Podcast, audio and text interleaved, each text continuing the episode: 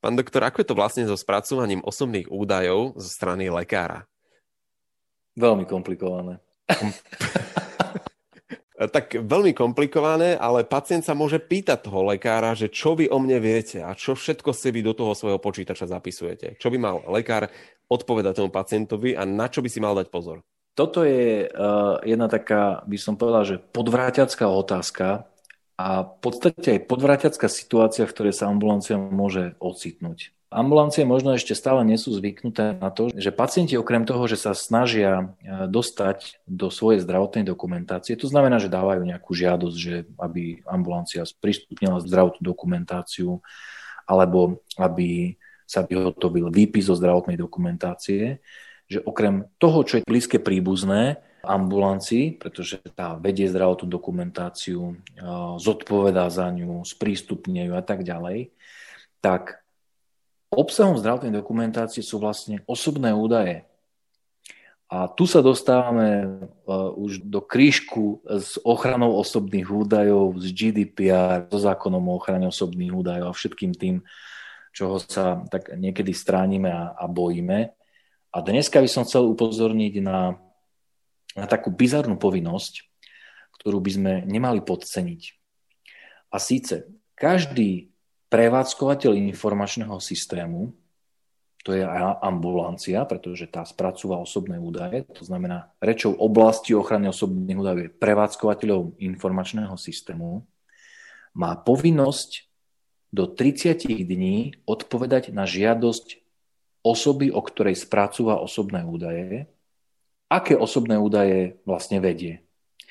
Preložím úplne do konkrétnej reči. Predstavte si, že ste lekár, príjete ráno do ordinácie, zapnete si počítač a zrazu vám tam blikne v mailovej schránke mail. Pán doktor, volám sa Janko Hraško, som narodený 13.7.1985, som váš pacient a ja chcem vedieť, aké osobné údaje o mne vaša ambulancia spracúva.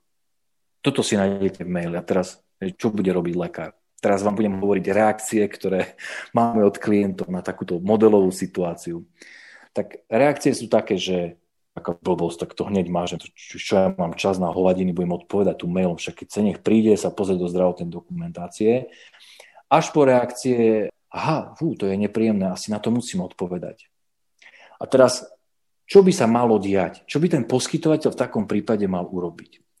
Prvom rade, čo chcem upozorniť, je, že pacient ako dotknutá osoba, to znamená osoba, o ktorej poskytovateľ spracúva osobné údaje, má naozaj právo sa pýtať, môže túto otázku položiť. Môže ju položiť mailom, môže poslať list, môže prísť osobne. Akýmkoľvek spôsobom vlastne môže dať na stôl túto otázku poskytovateľovi zdravotnej starostlivosti. A poskytovateľ zdravotnej starostlivosti musí do 30 dní sa vysporiadať s touto otázkou, musí na ňu odpovedať, musí ju vlastne vybaviť. Tento moment je veľmi podstatný, hej, že to je tak ako pri daňových priznaniach. Daňový úrad veľmi ťažko vie skontrolovať, či ste všetko uviedli do daňového priznania, či ste niečo akože nedali pod koberec, alebo či ste náhodou nezaplatili viac daní, ako ste mali. Ale čo vie veľmi jednoducho skontrolovať, či ste daňové priznanie podali na čas. A toto platí rovnako aj pri plnení tejto povinnosti. Ak mi teda príde takáto žiadosť, úplne najhoršie, čo by som urobil, je, že švihnem tú 30-dňovú lehotu. Že vlastne neodpoviem. Toto určite nie je dobré robiť, pretože v takom prípade pacient, ktorý túto požiadavku uložil, teda požiadal poskytovateľ zdravotnej starostlivosti o takúto odpoveď, tak ak má zámer nejakým spôsobom mi škodiť, tak je úplne jednoduché, že urobí to, že oznámi úradu na ochranu osobných údajov, že ja ako ambulancia, ako prevádzkovateľ jeho osobných údajov som mu nesplnil jeho právo, že som nevyhovel jeho žiadosti, pretože som do 30 dní mu nedal odpoveď. Lekári by nemali urobiť to, že budú vyjednávať cez telefón s tým pacientom a presvedčia ho, že na čo vám to je a povie mu do telefónu nejaké kuse informácie. Určite nie. Mali by to dať na papier, odpovedať, aby mali aj oni dôkaz, že tak urobili. Presne tak pacient nemusí zdôvodňovať, že prečo túto informáciu chce. Jednoducho to nemusí a ja ani od neho nemôžem vyžadovať, že a na čo to chcete, povedzte mi, čo s tým budete robiť. Týmto ja nemôžem podmienovať splnenie ako keby tej mojej povinnosti odpovedať. Čo však môžem a dokonca musím, ja by som ako poskytovateľ mal mať istotu, že osoba, ktorá odo mňa žiada túto informáciu, že je skutočne osobou, ktoré sa tie osobné údaje týkajú. A to už len, ako som to povedal, znie veľmi komplikovane. Mm-hmm. Nie, nie, ale... rozumiem, pardon. Aby ano. to nebol niekto iný, kto sa vydáva za tú osobu. A akým ano. spôsobom si to lekár môže overiť? No, mne prichádza na um len jediná vec a síce bude to závisieť od toho, nakoľko je osoba, ktorá to žiada pre lekára známa. Príklad. Ak ja s týmto pacientom komunikujem už dlhodobo mailom, Hej, že jednoducho niečo mu zasielam, on mi niečo pošle. Máme poskytovateľov, ktorí už využívajú takú formu komunikáciu, posielajú sa výsledky a tak ďalej. To znamená, historicky môžem dokázať, že ja som mal teda istotu, alebo mohol som sa domnievať spravodlivo, že naozaj osoba, ktorá to odo mňa žiada, je ten pacient, lebo som s ňou už aj komunikoval aj predtým a ten mail sa pravidelne používal, tak toto by malo stačiť. Ale pokiaľ eh, je tá osoba mi neznáma, ja ho neviem ako identifikovať, píše z nejakého mailu, ja vôbec neviem, či to je mail toho pacienta, tak napríklad v takom prípade je úplne legitímne, ak ja odpoviem, že vaše žiadosti samozrejme vyhovieme, ale musíme si overiť e, vašu identitu. Či ste skutočne osobou, ktorá na to má právo. V takom prípade reálne bezpečné riešenie je, aby tá osoba prišla osobne do ambulancie. Ja si ináč neviem predstaviť, ako sa zidentifikuje. Keď mi nie je známa, keď naozaj neviem, akože možno, že aj z histórie dokázať, že teda som nemal pochybnosť. O tom, že ide naozaj o osobu, ktorá to právo má, hej, že tie osobné údaje sa jej týkajú. Lebo môže sa stať, že niekto sa bude vydávať za tú osobu, získa od toho lekára informácie a potom môže byť problém s tým, že došlo k úniku e, nejakých informácií, ktoré sa nemali dostať von. Áno, lebo už keby sme išli úplne, že paranoidne, to sa otvára mnoho zaujímavých paranoidných dverí teraz pred nami a jedné z nich vedú do miestnosti, ktorá hovorí o tom, že píše mi nejaký provokatér. A vôbec to nie je osoba, za ktorú sa vydáva, a on už počíta s tým, že ja mu odpoviem a on potom ma bude teda naťahovať s tým, že dá na mňa stiažnosť na úrad na ochranu osobných údajov a povie, že oni si vôbec neoverovali identitu a poskytli údaje úplne niekomu, že došlo k úniku osobných údajov vlastne.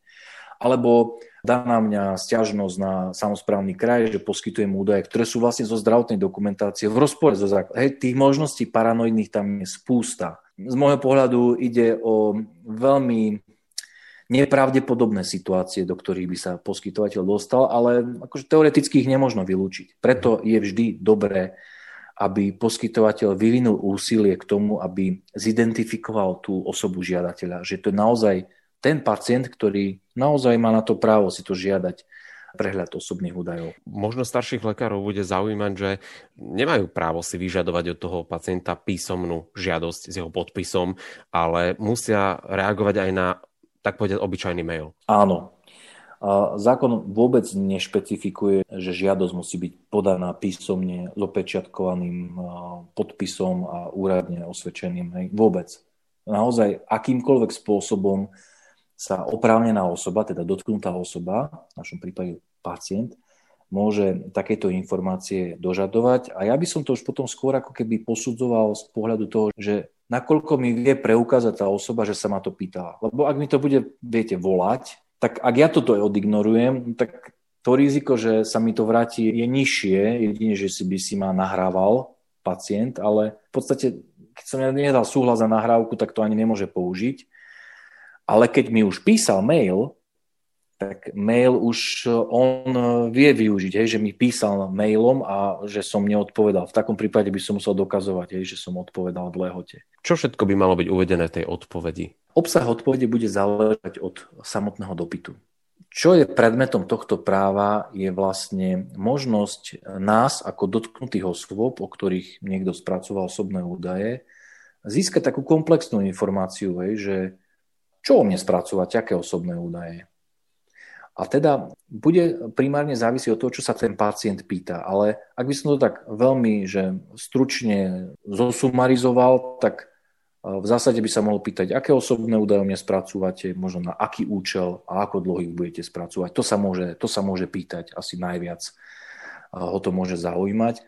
A v takom prípade ja, ak si teda overím identitu toho pýtajúceho sa, že naozaj ide o oprávnenú osobu, tak ja by som eh, mu to jeho právo naplnil už len tým, že by som uviedol vlastne napríklad rozsah údajov, ktoré stanovuje zákon o zdravotnej starostlivosti, že údaj o zdravotnom stave, anamnéza, proste to, čo mám, ja nemusím konkrétne dávať, ja len uvádzam vlastne rozsah údajov, účel poskytovania zdravotnej starostlivosti ako dlho spracúvam. To opäť stanovuje zákon, takže uvediem len, že počas poskytovania zdravotnej starostlivosti a 20 rokov po poslednom poskytnutí v prípade všeobecného lekára po smrti pacienta 20 rokov, lebo toto vyplýva zo zákona.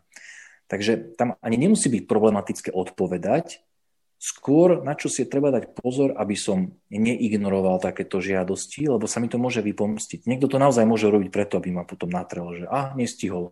A už len bude stačiť, že preukáže, že nestihol. A po druhé, aby som si overil identitu pacienta.